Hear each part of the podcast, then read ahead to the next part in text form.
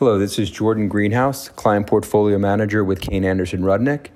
Along with me, I have John Christensen, Senior Portfolio Manager of the Kayne Anderson Rudnick Mid Cap Core Portfolio.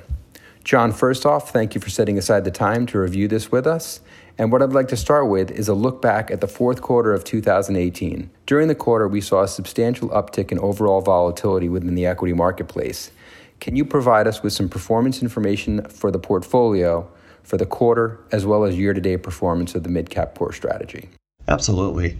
You know, we saw a substantial decline in the market in Q4 with the Russell Mid Cap Index falling over 15% in the quarter, with 2018 overall falling 9% for the index. So, a tough year for equities. As we usually position ourselves, we expect to outperform in these types of markets, given the high quality bias we have in place for our portfolios. You know, this was indeed the case for the quarter and for the year. In Q4, we outperformed the market by about 180 basis points as superior stock selection in healthcare and producer durables led the way. When looking at the overall market in the quarter, lower quality stocks were down more than higher quality stocks in several different measures, including S&P stock ranking, beta, and debt on the balance sheet. For the 2018 year, it was basically the same story as our portfolios outperformed by about 600 basis points, with stock selection being the main driver making up about 90% of the outperformance for the year, as the overall market again was characterized by more lower quality stocks driving the market. John, what were some of the key attributors to the portfolio, and can you walk us through one or two examples that affected the portfolio during the fourth quarter? Yeah, the biggest contributor in terms of stocks to the portfolio this quarter was Lamb Weston. Lamb Weston is the second largest producer of frozen potatoes in the world, number one in the U.S. In October, the company reported solid revenue growth compared to the previous year. Global frozen potato supply remains tight because of crop disruptions in Europe, and Lamb Weston continues to create new demand by growing its retail offerings.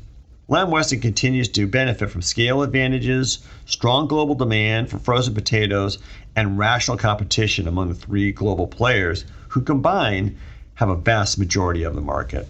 As a result, we remain owners of the overall business. Thanks for that response. John, can you also walk us through an example of a detractor during the quarter for the portfolio and some of the key drivers for that? Sure. The biggest detractor from performance this quarter was Aspen Technology.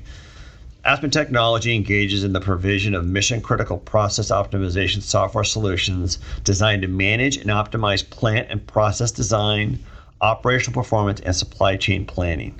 After outperforming for much of the year, shares in Aspen corrected in line with the other software technology stocks. Financial results this year have been negatively impacted by the accounting changes from 606, which makes year over year comparisons more challenging.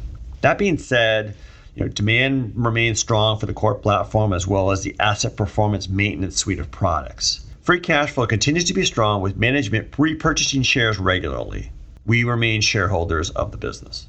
John, has the recent market volatility provided you with any opportunities to add new investments to the strategy over the last quarter or even last couple of quarters? If possible, can you provide us an example of a name that you've recently added to the portfolio and the rationale as to why? Absolutely. The market weakness did present us with some opportunities to not only add to existing businesses, but also to add new businesses as well. We initiated a position in Brooks Automation as the market fell.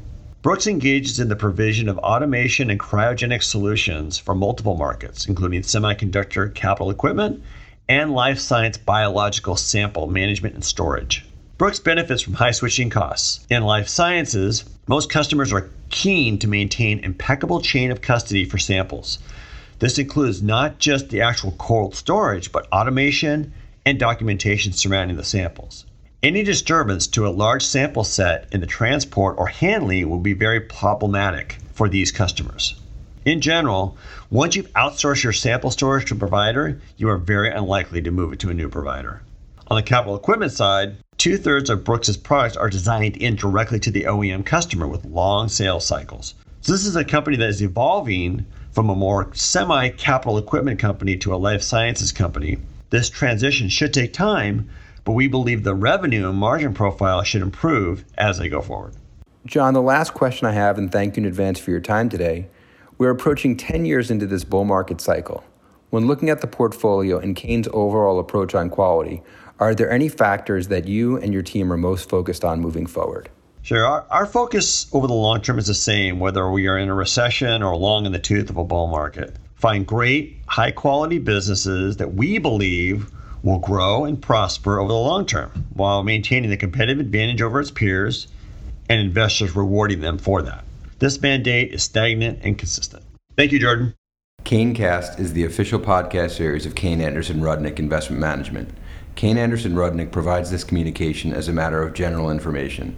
The opinions stated herein are those of the speakers and not necessarily the opinions of Kayne Anderson Rudnick or its affiliates. Portfolio managers at Kayne Anderson Rudnick make investment decisions in accordance with specific guidelines and restrictions. As a result, client accounts may differ in strategy and composition from the information presented herein. Any facts and statistics quoted are from the sources believed to be reliable, but they may be incomplete or condensed, and we do not guarantee their accuracy. This communication is not an offer or solicitation to purchase or sell any security and is not in the research report. Individuals should consult with a qualified financial professional before making any investment decisions.